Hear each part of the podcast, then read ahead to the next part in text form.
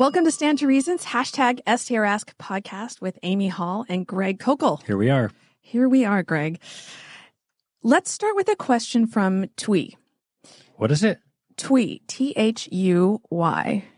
T H U. Oh, that's Vietnamese, it looks like. How would you respond to a friend who says, I don't like the God of the Old Testament, and I'm so glad I have Jesus who forgives me? Referring to the strict Levitical laws and God's immediate discipline of those who break the law.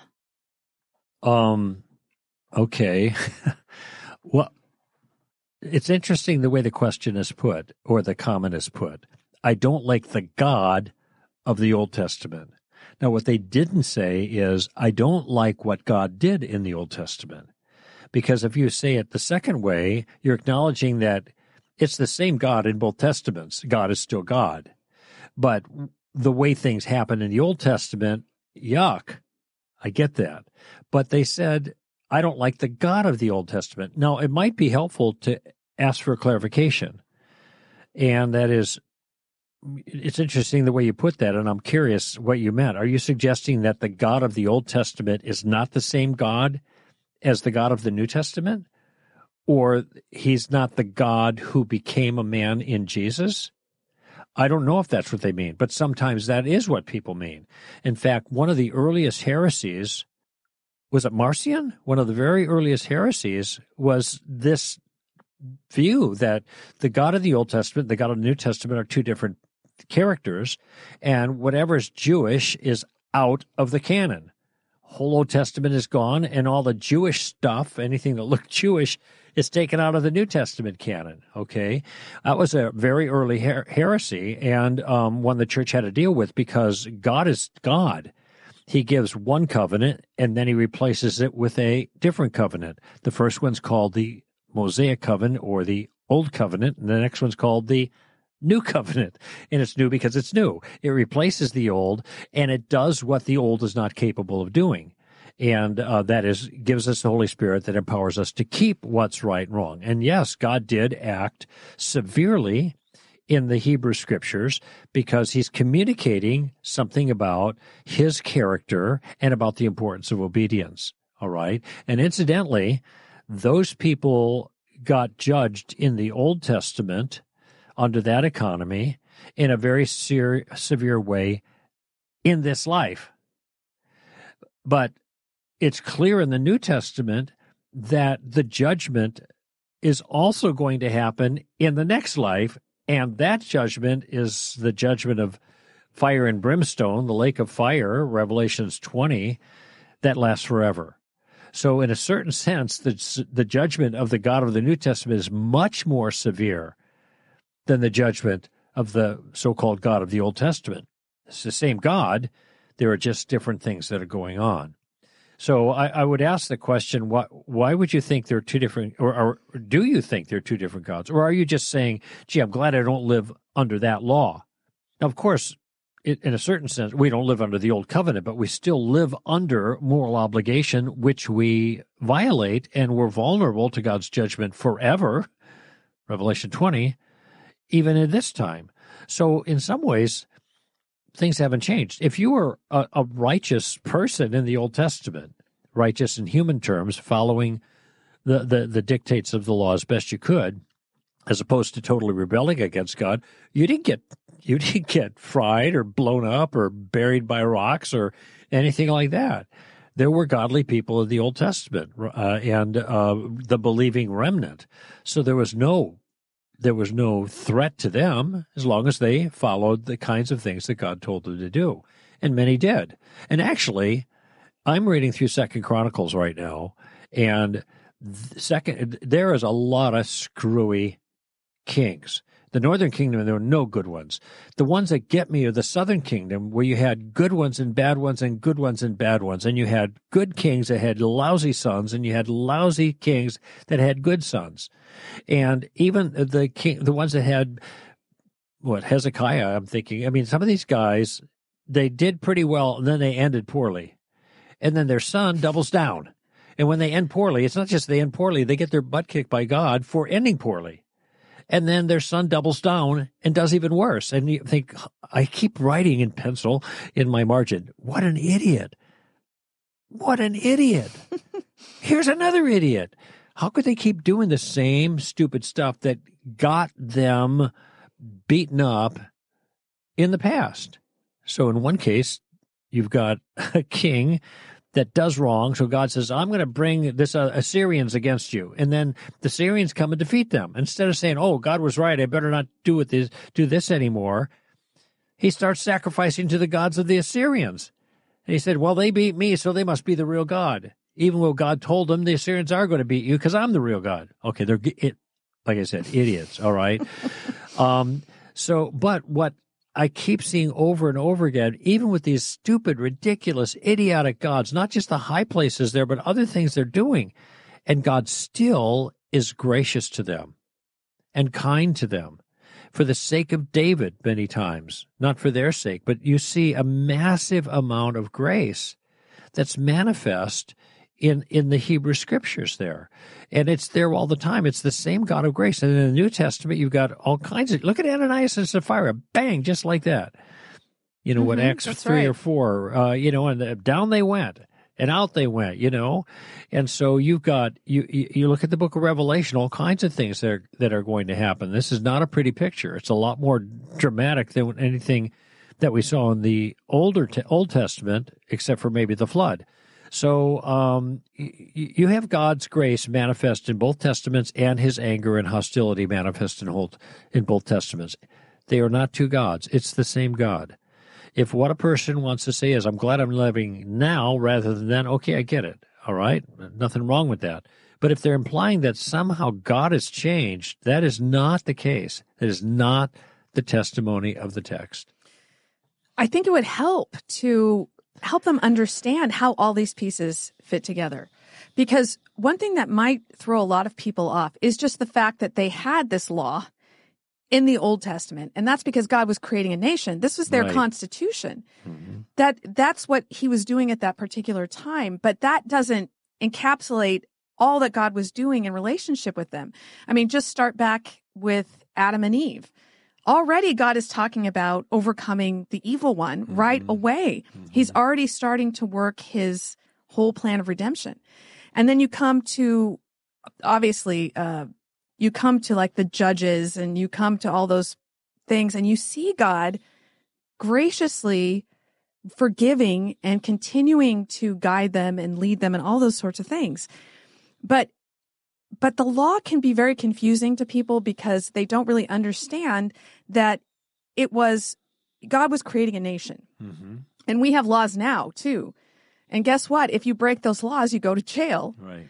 So that's it that wasn't what was governing God's relationship relationships with people because when you look at the people who were gods like Abraham and David, they both sinned but they were considered righteous and their sins weren't counted against them because of their faith in God.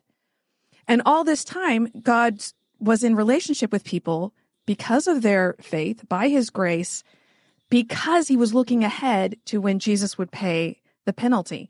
And in fact, this is part of what the law did. The law was pointing people towards forgiveness on the basis of sacrifice. He set up the whole sacrificial system, which was meant to point to Jesus who would fulfill all of that. So even in the law, you're seeing God's grace because mm-hmm. he made a way for them to be forgiven and to be made holy. Right. And that's all, that all was going on in the law. And the promise to Abraham was always by grace. And, and David was by God's grace. You know, he promised the covenant. He promised that he would bring about this king who would be there forever, which was Jesus. God fulfilled that. Mm-hmm. David wasn't perfect. David sinned. Um, so you see God's grace all the way through here. You see the one plan of Jesus dying affecting even people back then, affecting even Abraham, mm-hmm. affecting even Adam and Eve. All, you know, God overlooked the sin because he was waiting for the time when his whole plan would come together and Jesus would die on the cross and cover the sins of all the people who would have faith. So this is one story. This is mm-hmm. not two separate stories. God was doing the same thing throughout. Uh, if you read Galatians, you'll see everything God says about the law through Paul there. And he says that uh, God made a promise to Abraham The law didn't come until 430 years later. Right. And it didn't nullify the promise because the promise was always by grace. Mm-hmm. And he talks about how the law leads us to Christ so that we can be joined to Christ by faith, Right. by God's grace. So if you're interested in seeing how the law all works together, I think Galatians covers a lot of this. Yeah, it does. Um, also, we have um, a teaching series called the Bible Fast Forward uh, that will. Um, it, it- we don't. It doesn't get a lot of press with us. It's been around for a while. Uh, it's, it's eight 50 minute sessions with a, a huge syllabus that comes with it. You print it out, but it's 150 pages long. So my entire teaching outline is available there. But um, this is the tool I think that will help you see how these fit together. I mean, it takes eight sessions to to to kind of work through the material and the history of the nation of Israel as it unfolds. And there's the twelve, the ten major historical events of of Israel that help you have a backbone of the history, starting with the call of Abraham and ending with the advent of Messiah. And then you kind of see these details in the history, and then how these different covenants uh, are working themselves out. The Mosaic covenant, and uh, then ultimately the new covenant. Those are the key ones. There, there are others, but those are the key ones. And you're right. The Mosaic covenant was meant in part to provide a constitution of sorts for the nation of Israel. It was not just spiritual. It's not just religious. It was political as well. They were all combined in the theocracy. Um, so uh, th- this is a piece that will help, I think, put that into perspective for people that are trying to understand how they all relate. And and one last thing about God striking people down, because there are places like when they're moving the ark and they accidentally they touch the ark against God's rule. And you, you mentioned Ananias, severe. Oh yeah, Sapphira. God struck them down because they lied to the Holy Spirit. These are all examples and of God's holiness. Is not, you know, I, I think today we we've lost a lot of sense of God's holiness. We we think of Him as our as our friend and our buddy, and we don't really have like think about sweetheart. think about all of the cathedrals and the sense of awe and reverence and holiness that you get in those. God had to help them to see that that was the case. So when he struck people down for either rebelling against him or ignoring the fact that they were unholy and he was holy, he he did that to reveal that. Now, what this should do to us is not think, oh, well, now he's relaxed those things. Now he now he's not so hard on people who who do those things.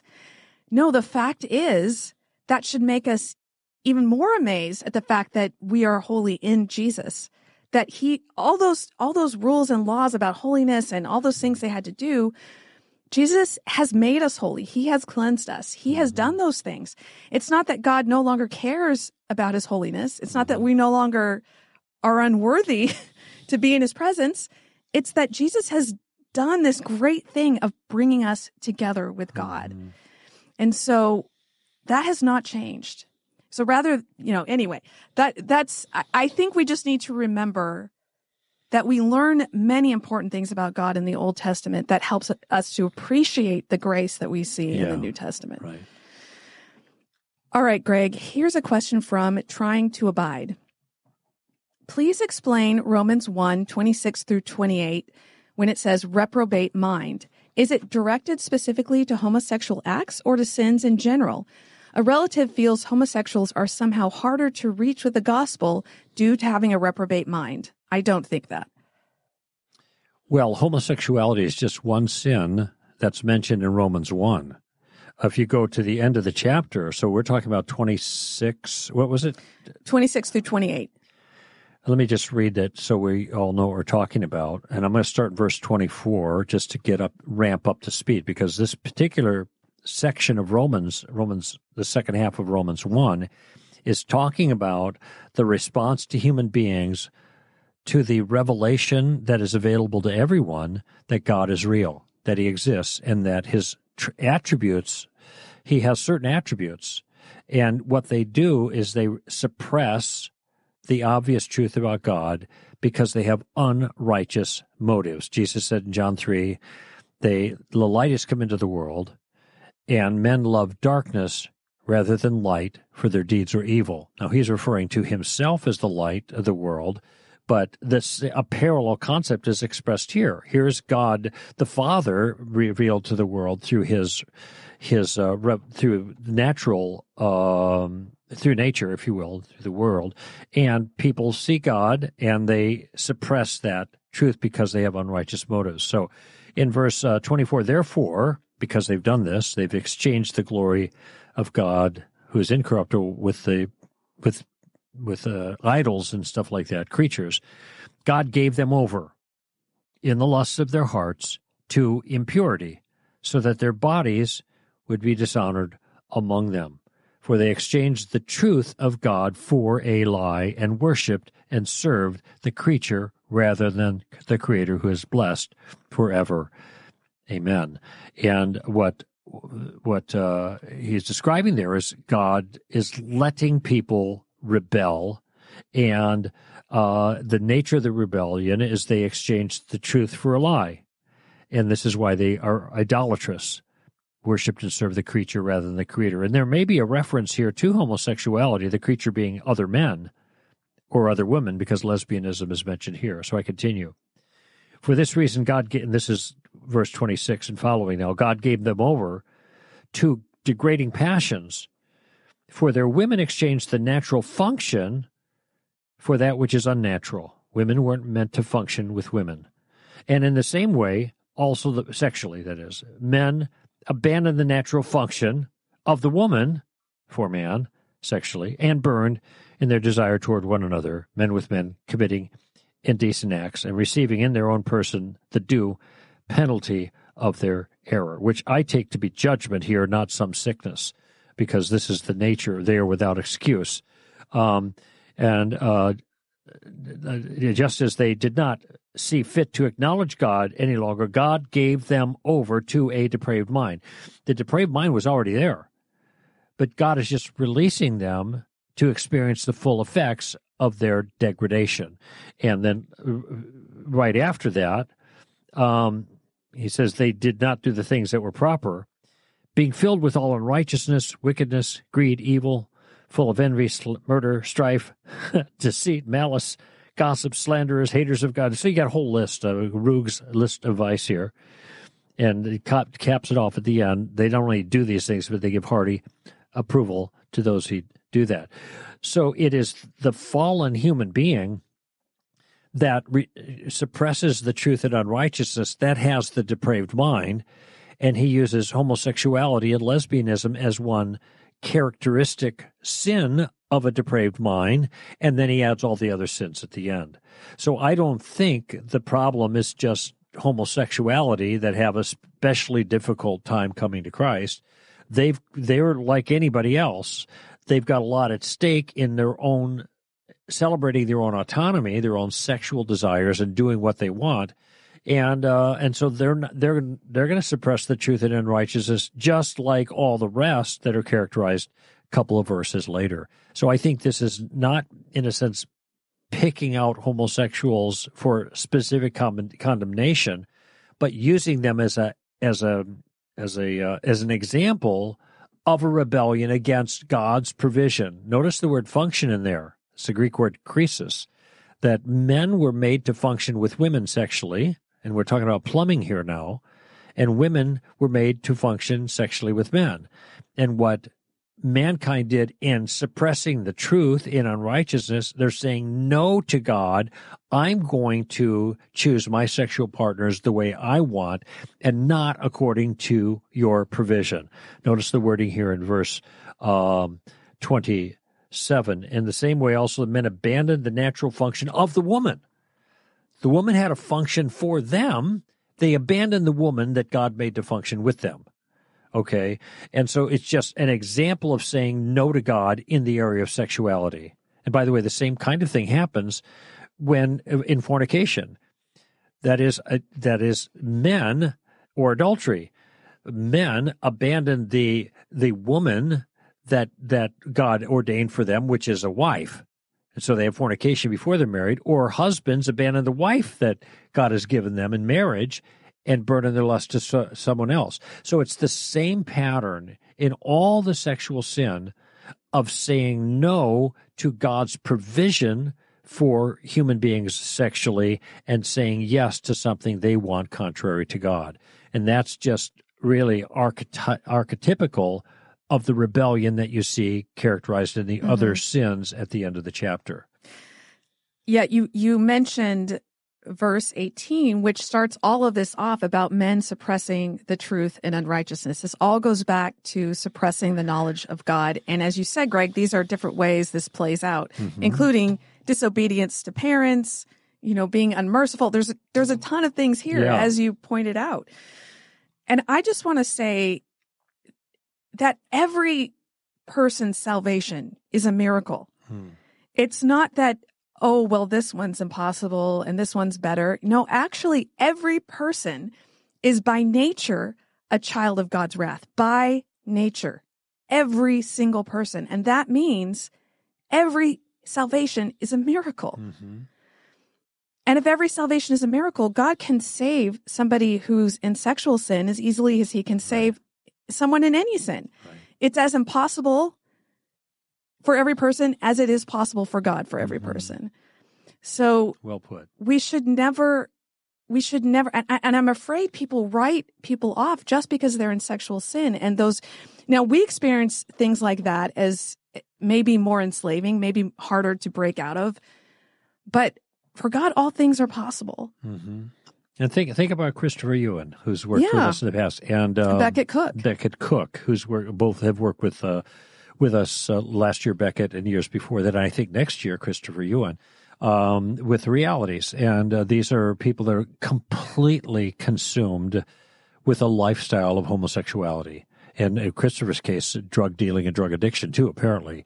It was certainly drug dealing because he went to prison for that, and that he became a Christian in prison against all odds, too. When you think about it, who would mm-hmm. who would think that God would would change this man's heart? But it's a tremendous story of from a I want to say out of a silent planet, but that's C.S. Lewis from a uh, out of a far country. Out of a far yeah. country.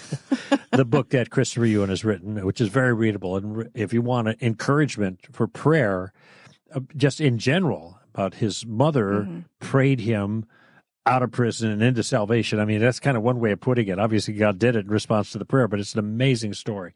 So uh, you can follow that and be encouraged by that. But as you put it, it's it just it's it's impossible, just as impossible for everyone. In the same way that it's to, to to be to be to be saved is just as it's possible for God to save them. I don't know how you put that, but it was good. I was I'm going to give you a raise. That was a good one. Yeah, since since God's the one who changes our hearts, mm-hmm. nobody is outside the realm of possibility. Right. Nobody. Look at Saul of Tarsus. So hopefully that helps you, and um, you can explain that to uh, your relative who was trying to understand. A, a, lot of this comes down to just understanding the nature of human beings mm-hmm. as fallen human beings, the nature of us as being by nature children of God's wrath. Mm-hmm. And understanding the nature of grace and God's work in our hearts. Well, this is why biblical anthropology, what the Bible teaches about man, um, in the image of God, uh, beautiful, but also fallen, broken. Beautiful, broken. It's in Story of Reality. Uh, but it's not, I didn't make it up. Understanding that and understanding soteriology, that is the doctrine of grace and the doctrine of salvation. These are so foundational. When people get off on these crazy tangents that they pursue, and they're not grounded in biblical anthropology and biblical soteriology. You just wonder, yeah, let's major in the majors and don't worry about these secondary issues. Let's lay this foundation because it's going to solve a whole bunch of problems for people if you do. All right. Thank you, Trying to Abide. Thank you, Twee. We appreciate hearing from you. Send us your questions on Twitter with the hashtag STRask or go through our website. We look forward to hearing from you. This is Amy Hall and Greg Koukl for Stand to Reason.